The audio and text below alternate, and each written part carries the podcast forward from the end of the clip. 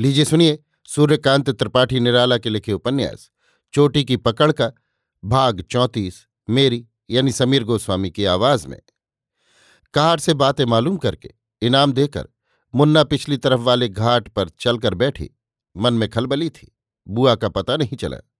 जल्द कोई कार्रवाई होगी, दिल कह रहा था। धड़कन त्यों-त्यों बढ़ रही थी। बचाव की सूरत नजर आती थी और कुछ देर बाद मिट जाती थी। मुन्ना ने देखा किरणों में कई हाथ पानी के नीचे मछलियां दिख रही हैं। फिर देखा पास की डाल वाले पत्तों की रेखाएं गिनी जाती हैं। दूसरी तरफ आंख उठाई, घने बागीचे में छिपने लायक अंधेरा नहीं, सब कुछ खुल गया है। अपने भविष्य पर डरी। इसी समय देखा जीने का दरवाज़ा खुला, एक युवक निकला। जीना बंद किया और घाट की तरफ चला। उसकी शांति में घबराहट नहीं, बड़ी दृढ़ता है। एक ऐसा संकल्प है जो आप पूरा हो चुका है। जवानी की वो चपलता नहीं जो औरत को डिगा देती है, बल्कि वो जो साथ लेकर ऊपर चढ़ जाती है और जहां तक औरत की ताकत है वहां तक चढ़ाकर अपने पैरों खड़ा करके और चढ़ जाती है। चरित्र के पतन से बचकर और भले कामों की तरफ रुख फेरती है। मुन्ना को जान पड़ा, उसका हृदय खुल गया। वो निर्दोष है। वो युवक उसको इस अवस्था में सदा रख सकता है। दिल की बातें उससे कह देने के लिए उतावली हो गई। जैसे जैसे प्रभाकर पास आता गया, मुन्ना के बुरे कृत्य भी जो नीची तह के किए हुए थे, उसके ऊंचा उठने के कारण छुटे हुए काई की तरह सिमट कर पास आते गए। प्रभाकर की चाल के धक्के से निकलते गए। मुन्ना जैसे बदल गई प्रभाकर से मिलने के लिए। जो मुन्ना होगी, उसके बुरे संस्कार छुटने लगे।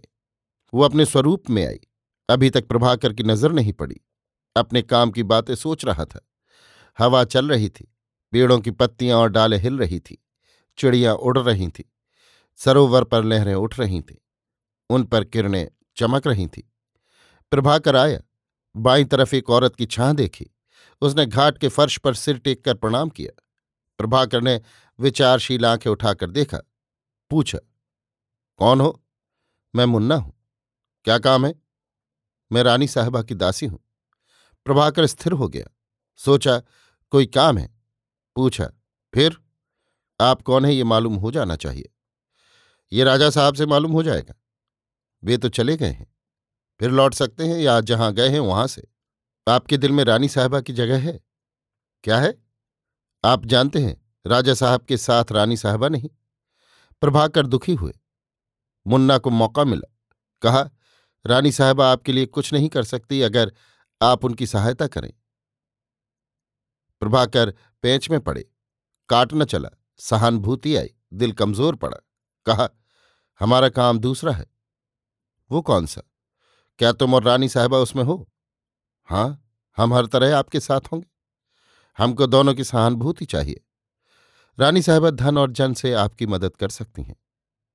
विश्वास है रानी साहबा से हमारी बातचीत हो सकती है? हां, मगर आज होनी चाहिए। हां, आपसे शाम को यहीं मिलूंगी। आपको मालूम है रानी जी के लिए दूसरे से बातचीत करना मना है। हाँ, मगर कांटा निकालने के लिए मिलेंगी। प्रभाकर कुछ न बोले। एजाज का स्वभाव उन्हें पसंद है। रानी साहबा कैसी हैं देखना चाहते हैं। उनका काम केवल मर्दों के हाथ से ज्यादा औरतों के साथ से बढ़ेगा। स्वदेशी का, देश प्रेम का जितना प्रचार होगा, देशवासियों का कल्याण है। रानी साहबा पढ़ी लिखी हैं? जी हाँ। सुंदरी भी हैं? मुन्ना मुस्कुराई। कहा, हाँ बहुत। राजा साहब को व्यसन होगा। गाती भी हैं? जी हाँ। कांटा निकल जाएगा। राजा साहब जिस रास्ते के पथिक हैं, रानी साहबा भी उसकी होंगी, तो मेल स्वाभाविक है। वो कौन सा रास्ता? क्या हम लोग उस रास्ते आपके पीछे चल सकते हैं? पहले तुम्ही लोगों का काम है।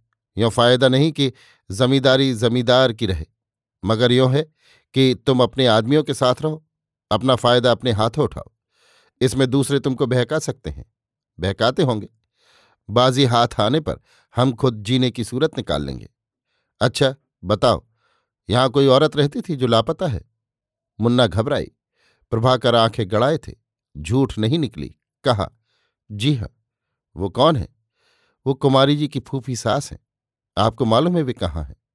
हम नहीं कह सकते, मगर बचा दे सकते हैं। पुलिस के हाथ बुरा हाल होगा। मुन्ना ने पैर पकड़ लिए। कहा, आप बचा सकते हैं, आपका काम करूंगी। प्रभाकर मुस्कुराते रहे। कहा, अच्छा नहाते हैं, शाम को आना, घबराना मत, हमारा काम तुम्हारा काम है, अब चलो। मुन्ना खुश होकर चली, जान पड़ा भगवान ने बचा लिया। प्रभाकर नहाने चले।